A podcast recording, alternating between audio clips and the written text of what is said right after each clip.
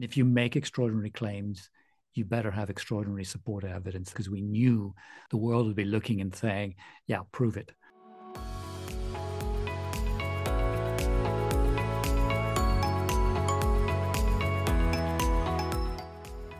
Hello, and welcome to the THE Connect podcast. This episode is produced in partnership with the University of Liverpool, and I'm your host, Ashton Wenborn. I'm joined today by three leading researchers in the field of archaeology, and I will let them introduce themselves today. Hello, I'm Larry Barham, Professor of African Archaeology here in the Department of Archaeology, Classics and Egyptology. Uh, I'm Dr. Nicola George, and I'm the Research Technical Professional for the Department of Archaeology, Classics and Egyptology here at the Uni. My name is Perrice Nkombwe, Director at Moto Moto Museum in Mbala, working under the National Museums Board of Zambia. Thank you very much for joining me today. So, we'll be speaking about your work in the field of archaeology and how the University of Liverpool supports that work.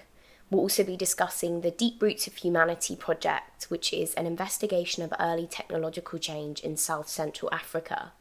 So, to begin, maybe you could tell us what the Deep Roots of Humanity project is. Um, what does it hope to achieve? Larry, I know you've led on a lot of this research, so could you give us a bit of an intro? The project started in 2017, it ended last year, and the aim was to examine a time period before the evolution of Homo sapiens, so before 300,000 years ago. From my work in Zambia over now 30 years, um, including Kalambo Falls, I've started to realize that um, there were major technological changes happening in this period that map onto changes we see in East Africa and in Southern Africa. So the project was really to focus on South Central Africa in Zambia to fill a, a, a big regional gap in the African record on our understanding of how people before Homo sapiens were adapting to their environments through technology. And that's what took us to Kalambo Falls in 2019. And before that, we had been working at a, a World Heritage Site, Victoria Falls. So, so two, two waterfalls have, in, in a sense, framed this project.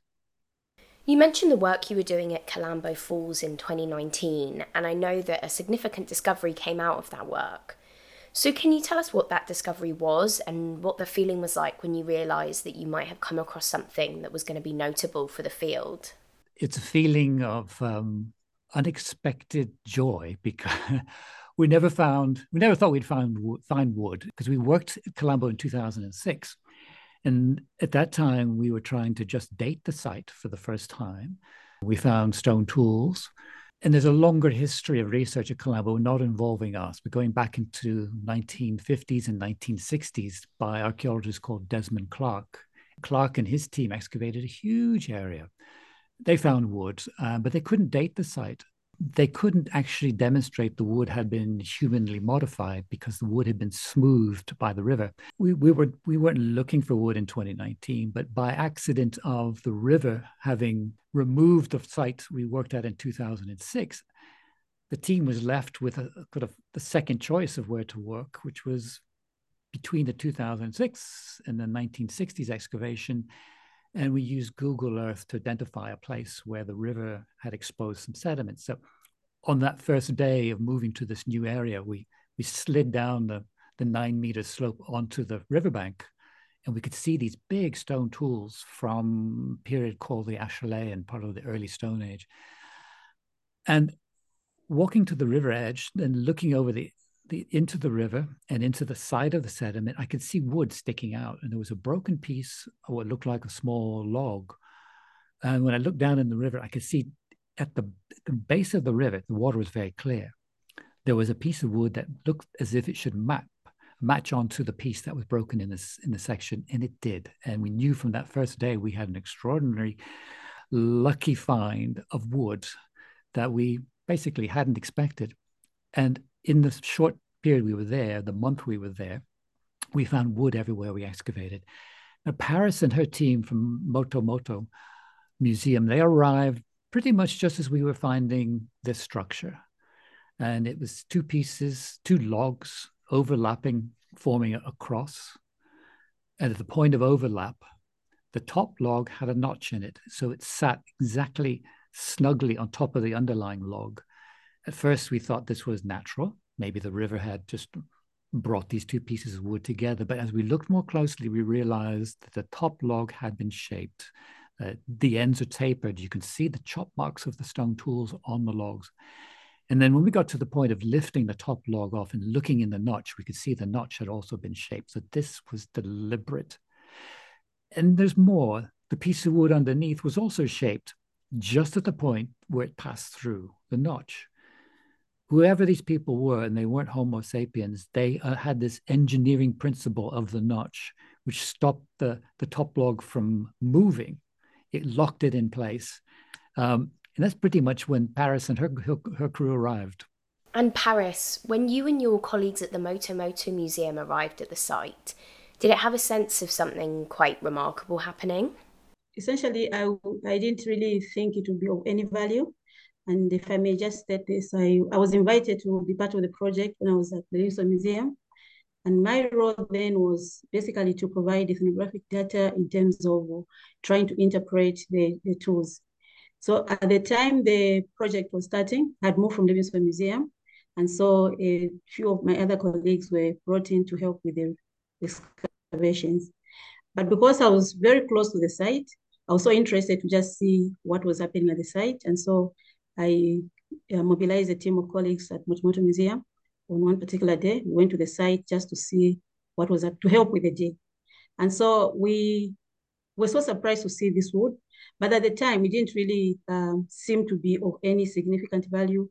And uh, we just thought anyway it was one of those things, and we we're looking forward to hearing what uh, the interpretation would be. So not until later this year did we get to know really what it was.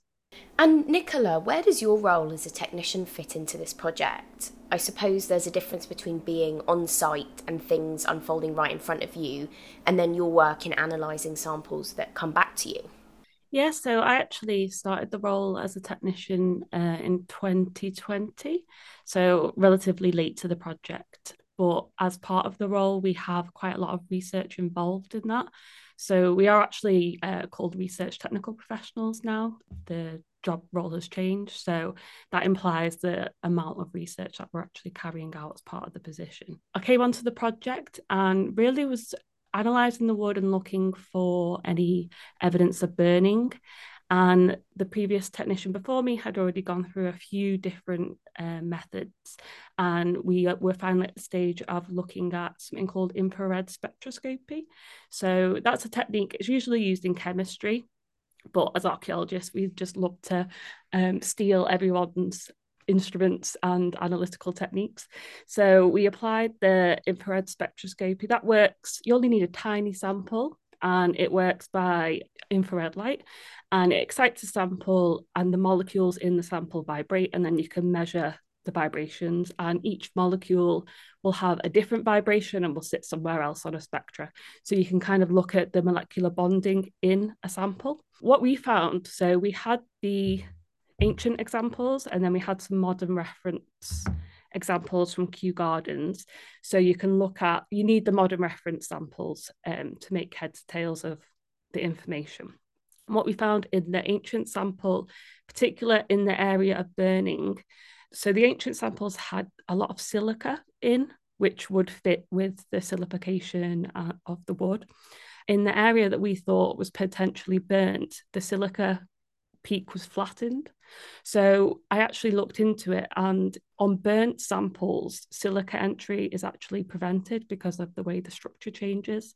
So a small indication that potentially that area that we thought looked burnt is burnt. So that was my role in the project. But again, that's really interesting if we can conclusively determine that it was burnt because it just shows that another level of planning these the individuals that were manipulating the wood were had different technologies. You admitted to having a habit of stealing technologies and methods from other departments and disciplines, and I think that's something that your university would probably quite proudly call an interdisciplinary approach to research. I imagine that the ability to learn from and build on the work of other researchers, both in your field and beyond, brings real benefits to your work. And it sounds like the Deep Roots of Humanity project not only spans disciplines but also borders. So you're working both within the University of Liverpool, but also in collaboration with Perrice and the Moto Moto Museum.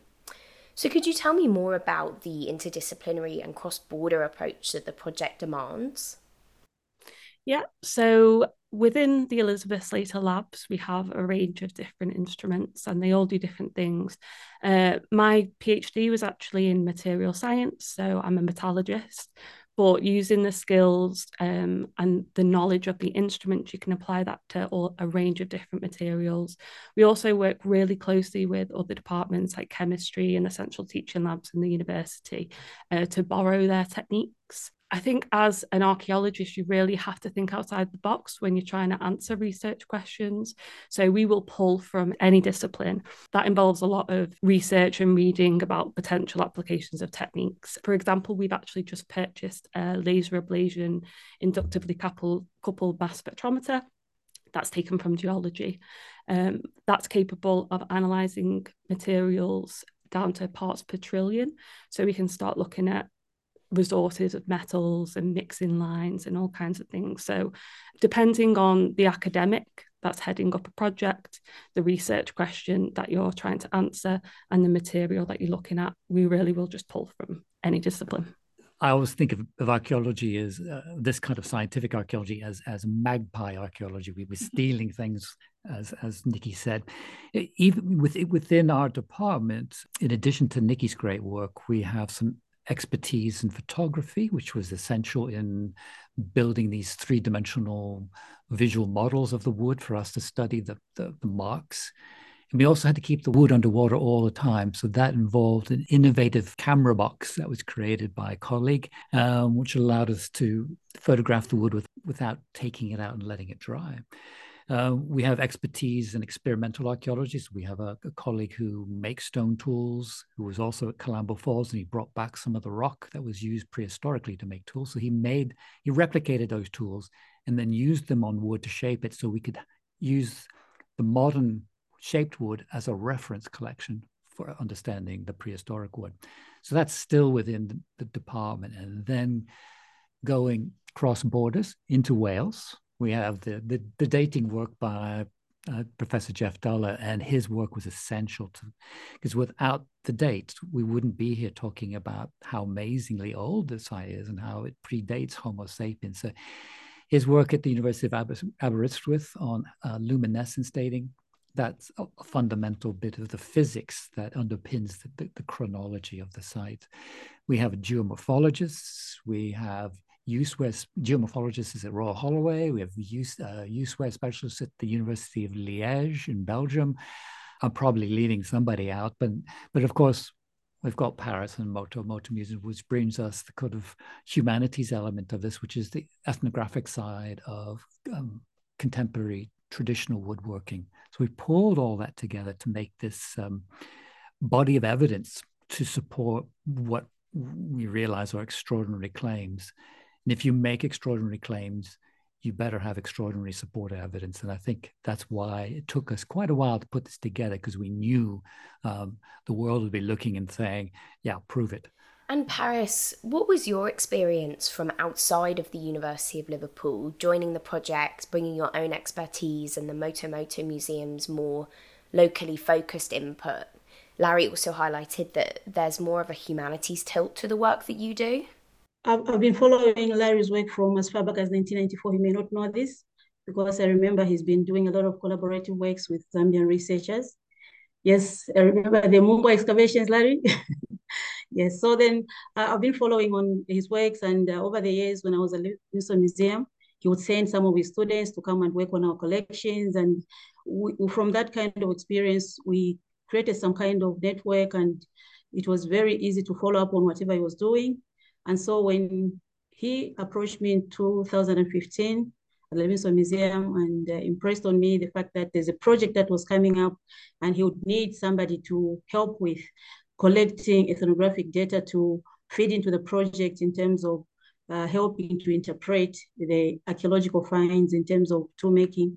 I was more than delighted to be part of the project. So uh, it's been really something that uh, has helped a lot of Zambian researchers, especially from the museums, I think a number of people have benefited from this kind of collaborative uh, research works. And also speaking uh, from the point of uh, international uh, cross-border kind of networks or collaboration, it also helps the local researchers in the sense that research is very expensive. And so it's kind of um, providing a lot of mentorship with a number of museum staff in Zambia. And uh, when this came up, we also benefited a lot because not only did the research we're doing, the sideline research we're doing feed into the project, but it also helped us to uh, kind of um, enhance our collection interpretation. So there's so much work that we still need to do as museums, but we lack the resources to do uh, what we want to do. And so when uh, such kind of uh, opportunities come, we actually kind of benefit uh, by learning on the site as well as enhancing our own interpretation in the museums. So it's been a very great experience for me and my team. It's great to hear that this kind of collaboration with Liverpool is helping to empower the work that you're doing locally. And so I'd love to hear more about how local communities are considered and their knowledge and expertise incorporated. I think the, the best part of the uh, Deep Roots Humanity of Humanity project, uh, it didn't require us to do um, it didn't require us to do ethical approval because we're not dealing with uh, human subjects like directly in the research. But perhaps if I may add this, Larry, if I may, uh, the sideline project that we're doing that fed into the uh, Deep Roots of Humanity project required us to do a lot of uh, consultation with the University of Zambia in terms of uh, ethical approvals, and it did take us quite a long time. And looking forward to the next steps with this research, what real world impact has it had, and how do you plan to build on this? The impact has been overwhelming in the sense of global interest. Um, I was just looking at the metrics today, and I was telling Nikki about how many downloads there have been of the article, the number of views of the video, the constant uh, requests for interviews. It carries on. We're almost a month on, and people are still asking and, and questions about it, wanting to learn about it. Now, that's curiosity, but that I think the impact from the academic perspective impact in terms of making a change is coming in terms of people, both colleagues in the field, but also the public saying to me, you have altered the way we, I think about the capabilities of early humans before Homo sapiens. That's been the same impact for me is that I had no idea what we were excavating was going to be this old. And when I realized it was and it predated Homo sapiens, it, it affected how I was, it, it made me realize that I had these assumptions about what pre Homo sapiens could do and could not do. And this this kind of blew them out of the water for me. And I think that's been the same uh, for colleagues and it's like globally. And people are actually making these testimonials saying you you in a sense changed history but certainly it's history in, in, in terms of people's assumptions about the past, people's mindsets. And I think by opening mindsets, we may be opening the ways to new questions about early humans and what they could do. And thinking about what we're missing in the archaeological record and how that hampers how we construct our theories and our methods.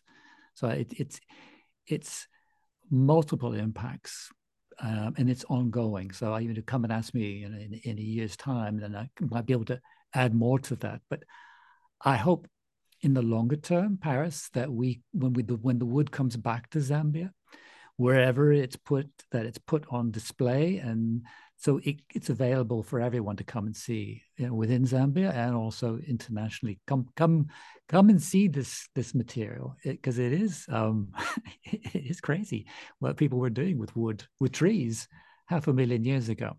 So that that's the one of the longer term aims, and the others. Uh, I hope we can have the site uh, protected as a World Heritage Site, and that would be the lasting impact. So it's it's there for future generations of, of researchers.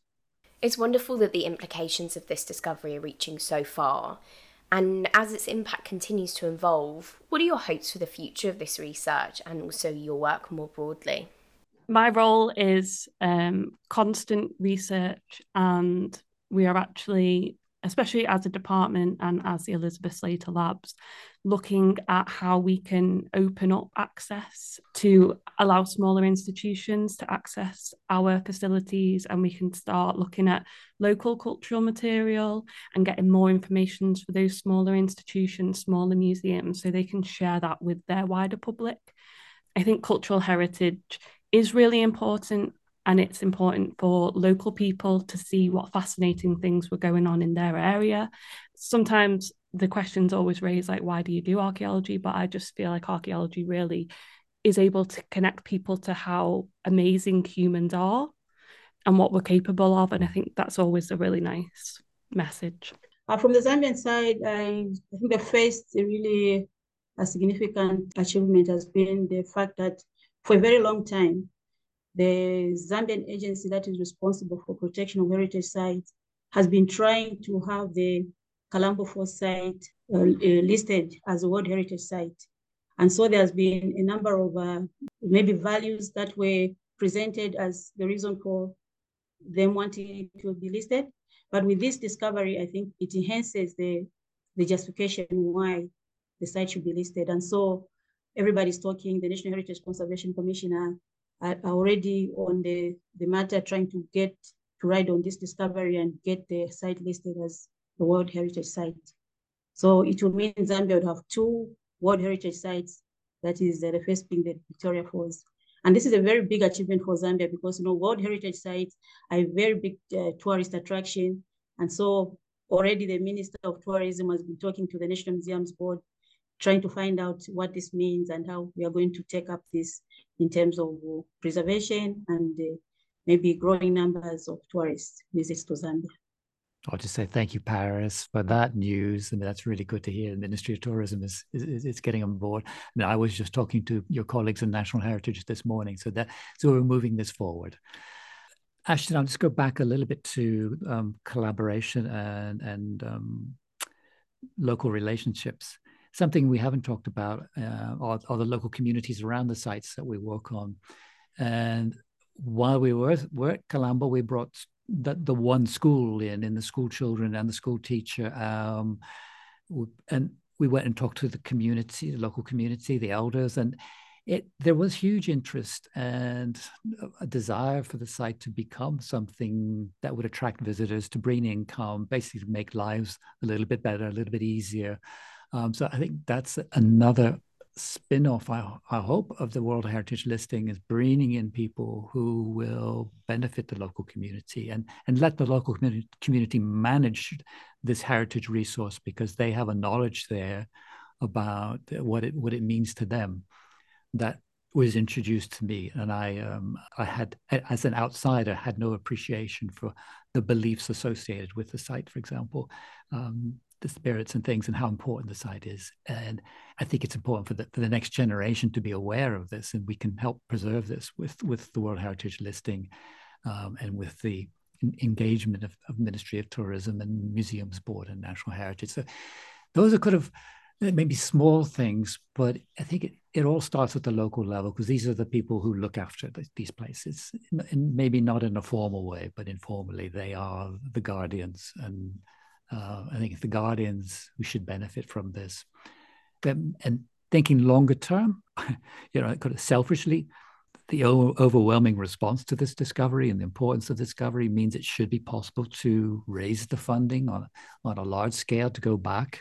It, will be a big project because most of the site is under either nine meters of sediment, that's a lot of digging, or it's completely wet. And we know from the work done in the 1960s, there's another two, two meters below, there's still wood to be found, probably a couple hundred thousand years more evidence of woodworking. So there's there's great academic potential here, but the site really does need, in the first instance, to become fully protected geologically, culturally, um, and, and, and, without that protection, I don't want to plan the excavations. I want to make sure I can do what I can do from my academic advantaged position to make this listing happen.